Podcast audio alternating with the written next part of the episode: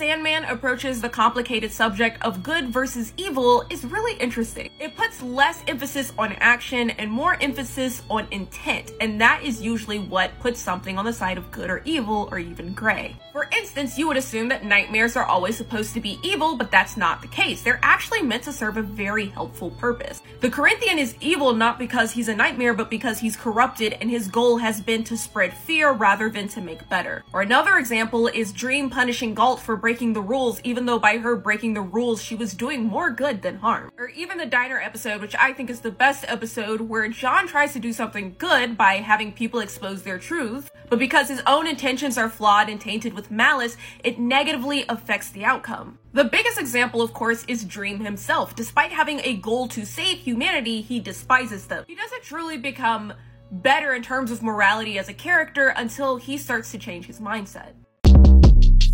Short Cast Club